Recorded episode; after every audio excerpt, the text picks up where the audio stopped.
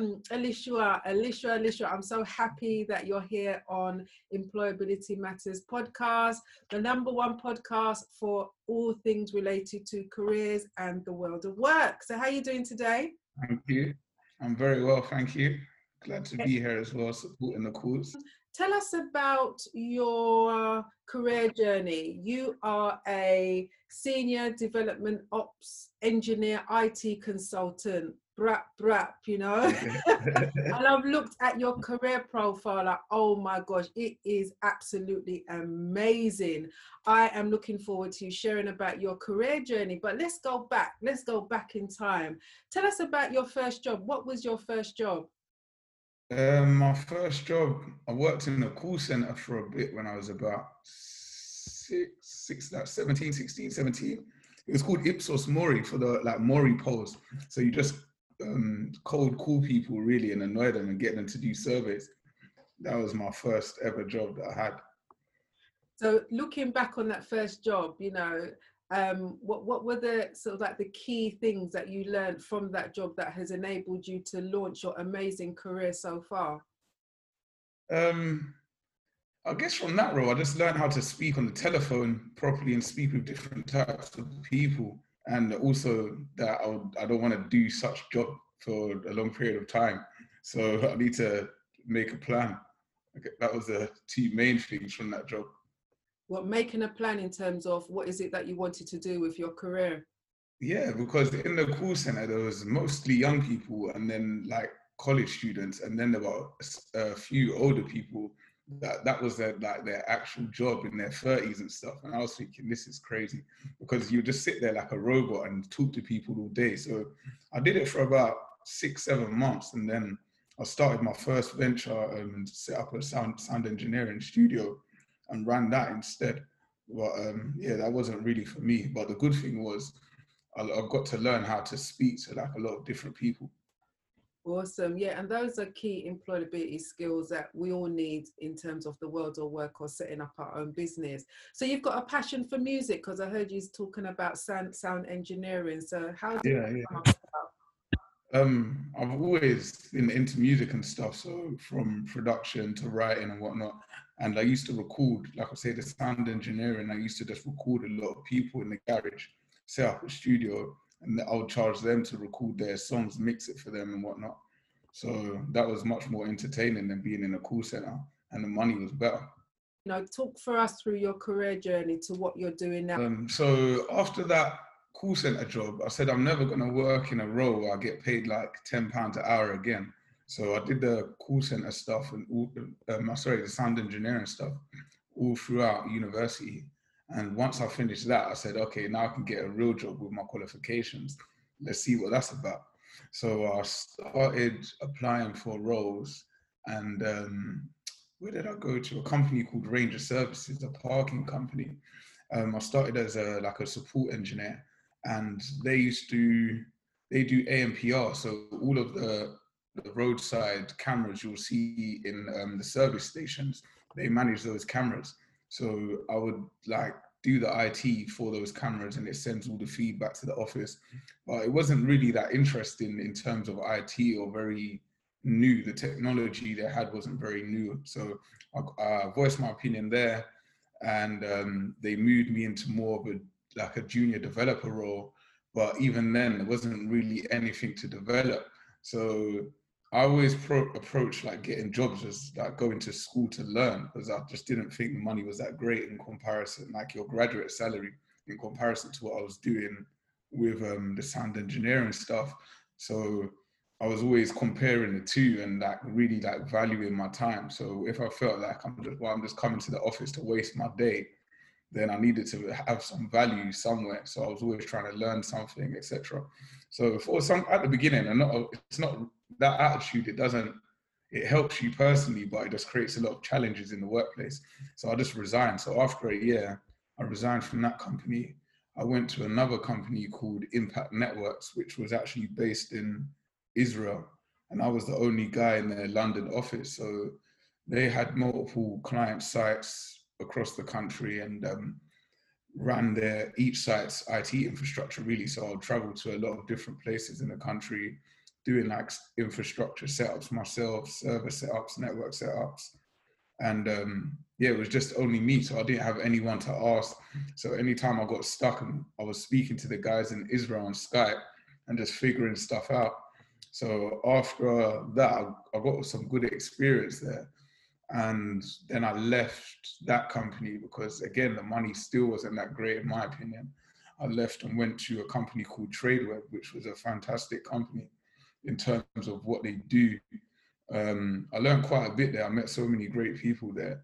And that place, like, allowed me to navigate into where I wanted to be in IT. I could, like, that was my entrance to finance. They're owned by Thomson Reuters. So I got to see a lot of Thomson Reuters stuff, go down to the, their offices and work with different, like, a different level of IT equipment and expertise.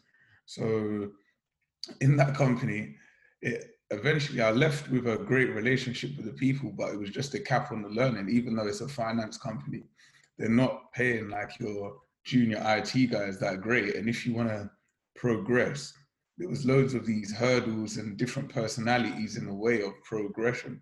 So I'm like 22 at the time, and I'm learning stuff that guys in their mid-40s are being paid to do.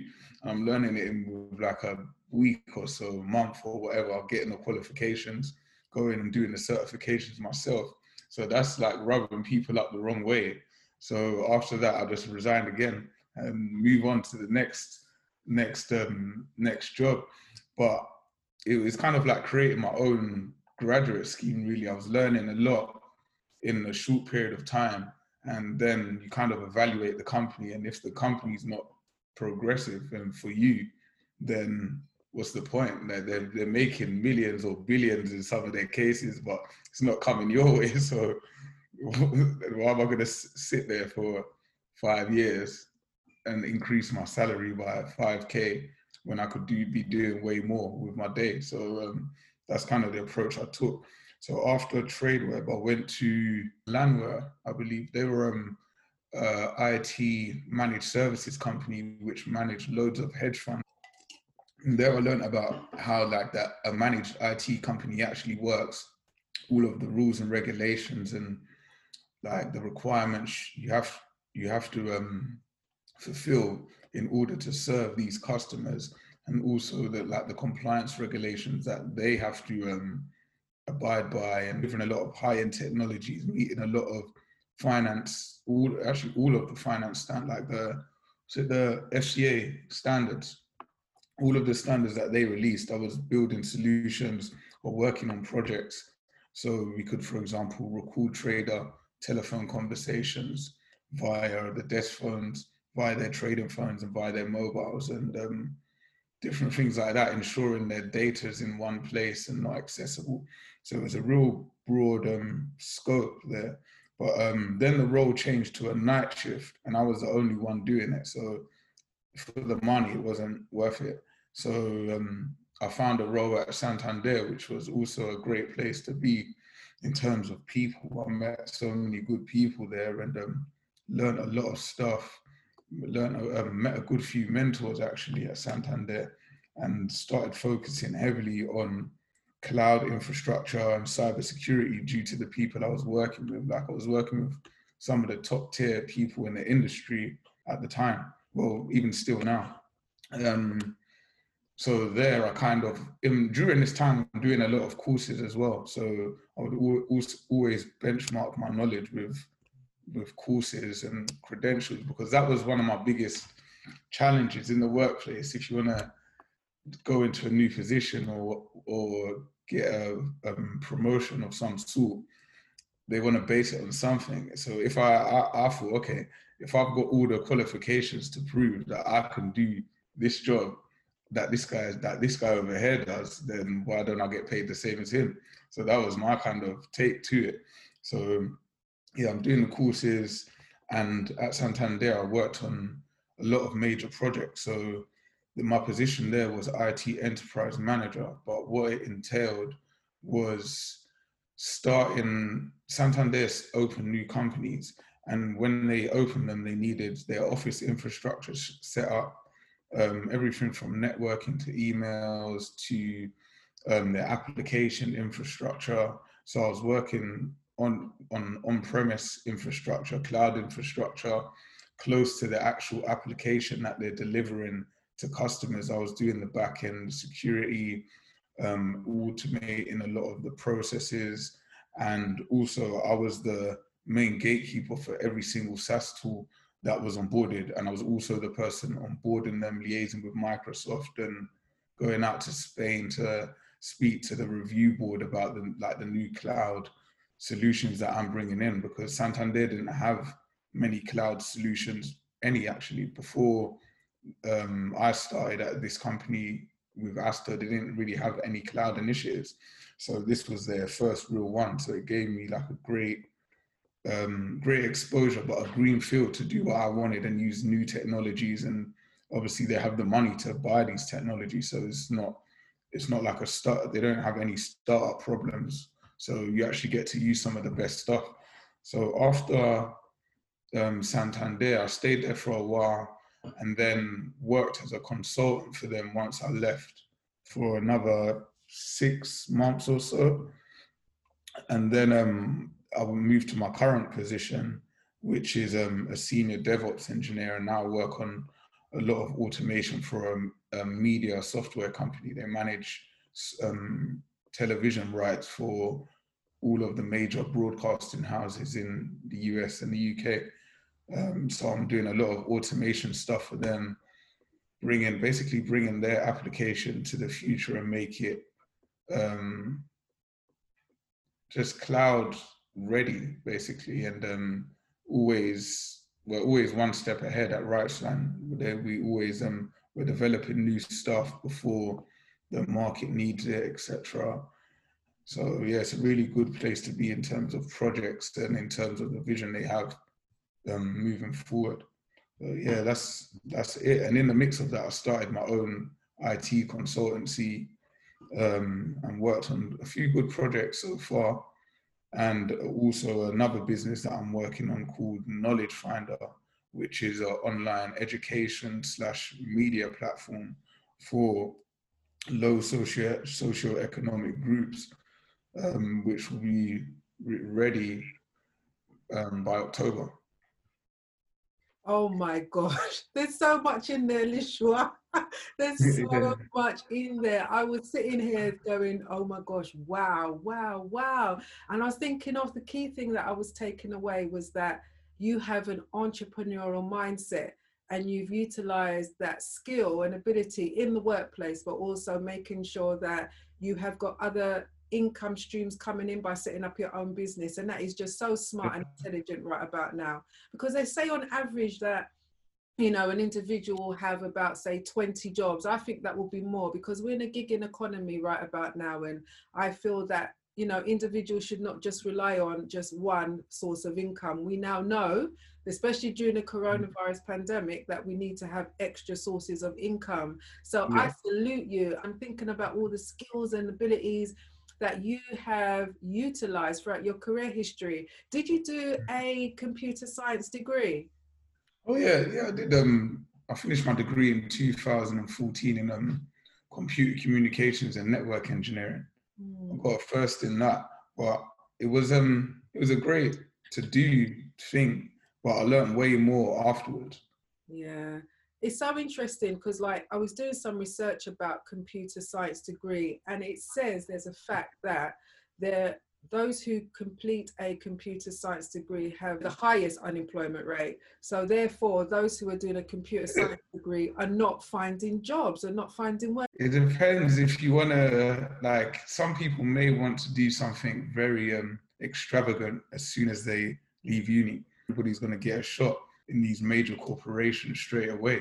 So they end up like maybe just stumbling through and not knowing how to navigate to those kind of heights without getting a foot in the door straight away, which is why I never felt bad about resigning to move forward for my own progression, because it's kind of like creating your own graduate scheme. If you don't like get a major one, then you just have to find a way to navigate your own path. But it is challenging to get a job initially and you will have to take a role which is probably, you think, this is not what I've studied for. But once you take that role, you can navigate through to where you want to be. I think that's really good advice about once you leave university, you're not necessarily going to be getting the job of choice, but at the end of the day, you should use that as a stepping stone to the next. You are the architect of your career. Yeah, yeah, that's I would say that's one of the main things. There's no, because in my first roles, I experienced like people telling me, oh, you should stay here for 2 years and do this. And I was thinking, doing this for 2 years, my brain's going to be dead by then. So there's no way. Like, I'm just listening and they're like ex-professors from UCL and all these big universities. But coming from the business background, I always look at them from a CEO view. Obviously, you're going to be wanting somebody good to stay for 2-3 years to benefit your business. It doesn't benefit me at all. So I would always look at them with a different lens anyway. So when they're speaking, I would know who's giving me good advice and who's just trying to be a businessman. Yeah. It's so true. So let's go back to your qualifications and training. So what qualifications and training are particularly needed for the industry that you work in? What would you recommend is needed? Cybersecurity is in high demand, penetration testing, any form of actual hands-on, not just, oh, you know about cybersecurity, so you can become a manager in cybersecurity or a project manager, because those jobs are also in high demand because they're not as technical.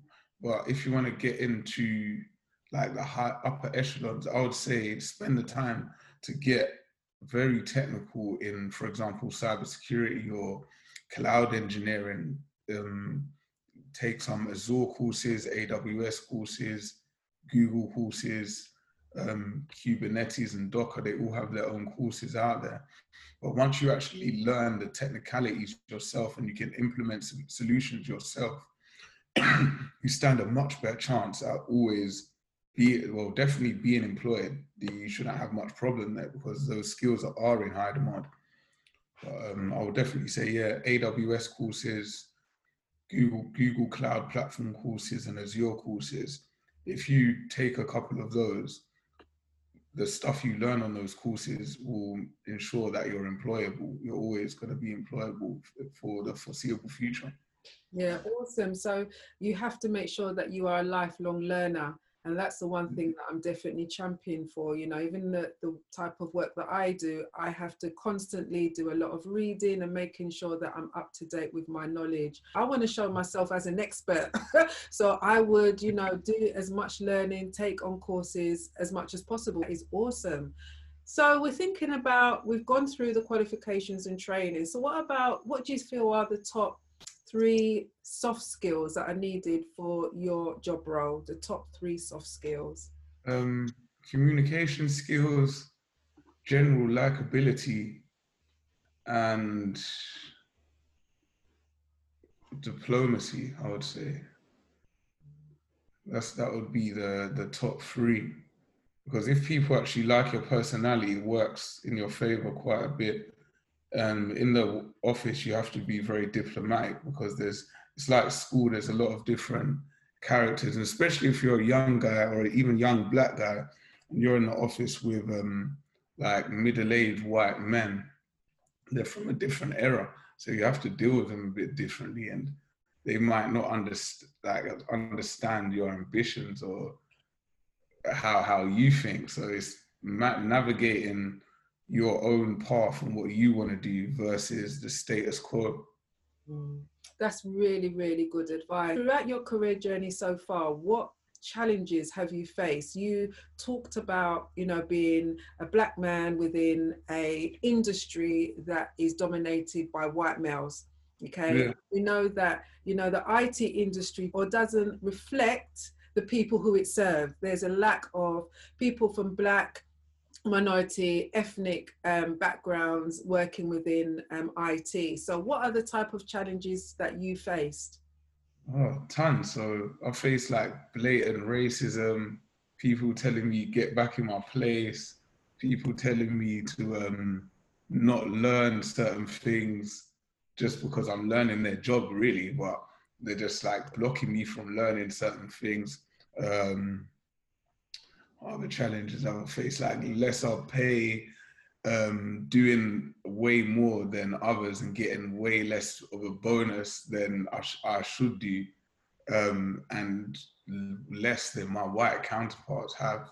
I've experienced all those things during my journey, and it's not like one-off occasions or whatever. This stuff actually does happen. So that's why I say you have to be diplomatic and have your own vision, kind of, because you can't let that stuff just hinder you or break you down. You always have to stick to the plan, because you might have to change location or change your environment to stay on track for your plan, because this environment is not going to allow you to grow. The IT industry is booming right about now. Do you know what I mean? There's a untapped resource of people who look like us who would want to work within that industry. There is a seat at the table, right, for us, isn't it? Yeah, because it's not every corporation is like that, or there's not like that, and the whole building isn't like that. So you will find the people that are super cool. And what I found is the more educated the people are, like I say, I've worked with people that like play golf for Bill Clinton and work with like top tier officials from different countries, and because they know their history and they're educated a certain way. If they understand you're educated, you can kind of kick it off with them and learn so much from them. But if you're like, you get put off by the ignorant people that are more scared of, oh, this guy's doing a course that it means he could do my job, and he's just 20 years old. If you don't actually see why they're intimidated by how you behave, then you might not know how to manage it. But if you're around the right people in the company, those people don't even matter anyway. That's so true. So if we're to think about yourself at maybe 18 years old and you're looking back, what advice would you give to your younger self? At 18, I would have done courses earlier. I'd started doing way more courses upon graduation. When I graduated, I did a lot more additional qualifications, because I got to the working world and realized, oh, there's so much, you've got to prove yourself and all these barriers and stuff. I just thought, all right, then if I'm actually qualified in each of these, for example, Cisco equipment, AWS, Azure, I've got the credentials from the vendors themselves to say I know about my stuff. So there's no question here. So that's what I would have done that way earlier. So I would have had way more qualifications as I left uni. Okay, I hear you on that. But that's good, because somebody who's listening to this will be able to, you know, hear your inspirational career journey and just pick out key tips. If your role never existed, yeah, okay, what are the type of things that we, as you know, as a population would not be able to do? You wouldn't be able to watch Netflix. Oh my God. all of these services that you see that are cloud-based, so your Spotify's, your Netflix, your Amazon Primes, the whole way Amazon functions as an e-commerce site now. Yeah, a lot of your video streaming services, all of your streaming services that you see, they wouldn't operate in the way they do. They may or may not still exist, but these kind of stuff exists at such scale because they're using cloud technologies.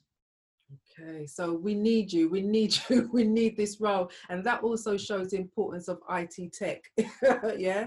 If your role never existed, I tell you, sometimes my Saturday nights, instead of watching normal TV, I switch on my Amazon, I switch on my Netflix, you know, so that's good. So in terms of your career journey so far, I don't want you to expose your salary or anything like that, but what is the range of salary from junior up until your senior roles, IT consultant? Well, as a permanent employee, as a junior engineer, you might start on about 25K. And then after that, depending on your qualifications, you can quickly go up to, I would say, at least 60K relatively easy. if you, you've got the right qualifications and you find the right job. After that, you get more into the top tiers and you can approach like the 100K plus mark. And when you get around that mark, you've got a certain amount of knowledge anyway. And also you can contract now and earn a lot more, but you have to have the knowledge for it. But average, I think they say for cybersecurity, the average is around 70K. For DevOps engineers, I think probably a similar salary around that. That is awesome, because there are, I think, 134,000 new types of jobs that have been created within your industry. And hearing that salary, if I was starting out 18 years old, starting out my career, I'll be thinking about working in IT. But when I was growing up, I always thought that IT was something quite dry, white male dominated, and it didn't really reflect me and my personality type of thing. So I always stayed away from it. But thinking about it now, I was like, man, why didn't I get into IT? Yeah, for like DevOps engineers and cybersecurity specialists, salaries at contract day rates go from 500 to 1,000 a day. So if you're like 20, just think about how many jobs do you know you can earn 1,000 a day? And what do you want? Like, to me, I always thought, what qualifications do I have to earn 1,000 a day then? And then I'll go and look for them and do the courses and make it happen. Yeah, I love your attitude. You know, you are so inspiring, you know, Elishua. You really are. I'm just getting vibes from you, you know. It's like when I finish this, I feel, right, what do I need to do next? You give me good vibes, man, seriously.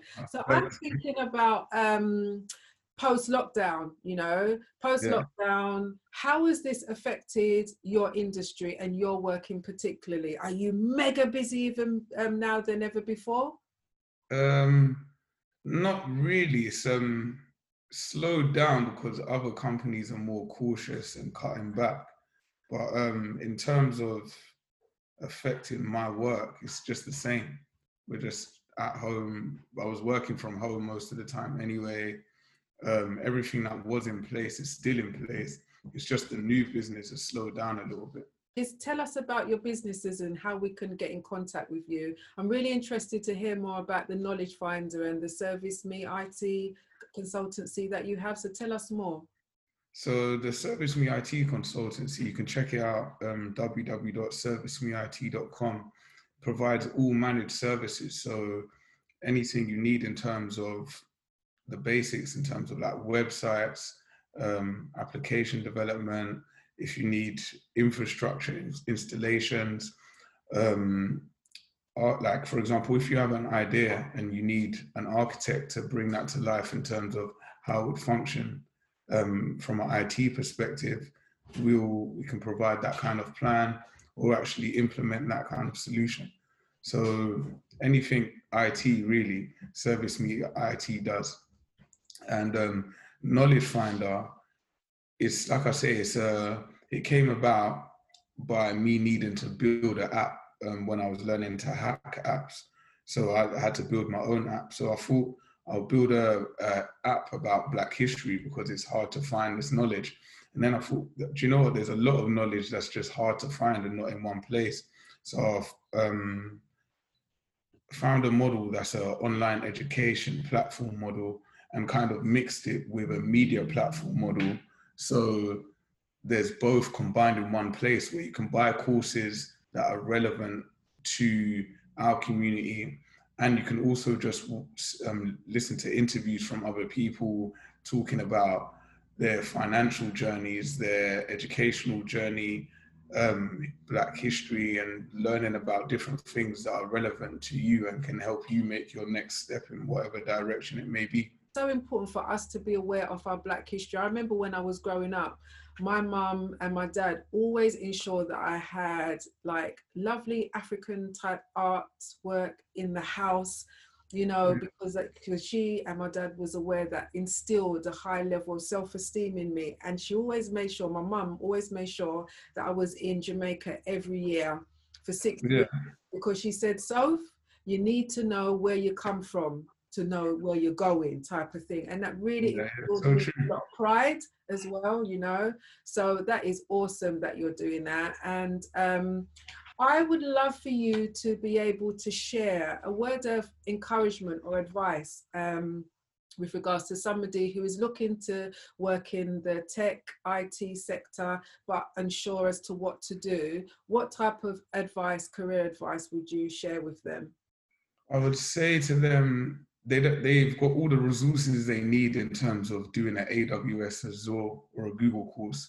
Take that course, start at the beginner stages, take one of those courses, and you will be able to find a job. That would be my advice. If you don't have an academic background, just do two of those courses, two or three. There's a lot of companies now which are looking for people with those skills, and the academic background is not so much of a big deal anymore, which is, some people may not actually know that, and may think, oh, you have to go to uni for that job. But like I say, I'm working with a lot of senior guys and senior cyber guys now, and they don't really care about the on-paper stuff. They want to know what you can actually do. And you will see that Elon Musk, he talks about this similar thing for Tesla. When they're doing hires, they hire people that can do the work. And it's not just based on if you've gone to university or gone to one of the major universities at all. It's kind of changing in that regard. That the online learning is becoming so much more powerful that I think companies are starting to realize that as well. I think that is so good, because in the type of work that I do, I'm really encouraged to see that, you know, the government is now really pushing for apprenticeships, but higher level apprenticeships as well. And I've seen online that there are a lot of IT, digital tech apprenticeships. People may not want to go through the university route like yourself, but there may be an alternative route to get into IT. How would you sum up your career so far in 3 words? Challenging, fun, yeah, and just generally interesting, I guess. Challenging, fun, and interesting. Thank you so much, Elishua. We've got such a great insight into your career within IT. You are such an inspirational, engaging, and motivational man, and I'm looking forward to hearing all of your successes. Hi everyone, this is your host Sophia Lewis, and thank you so much for listening to this episode of Employability Matters, the #1 careers and job related podcast where we always dive into topics associated with the world of work. I really thank you for your support and for subscribing, and remember to share with your family and friends. It would also be appreciated if you could leave a great review on our YouTube channel, Anchor FM, Spotify, or wherever you listen to your podcasts. I will be back next week for another great episode. So until then, remember, employability matters.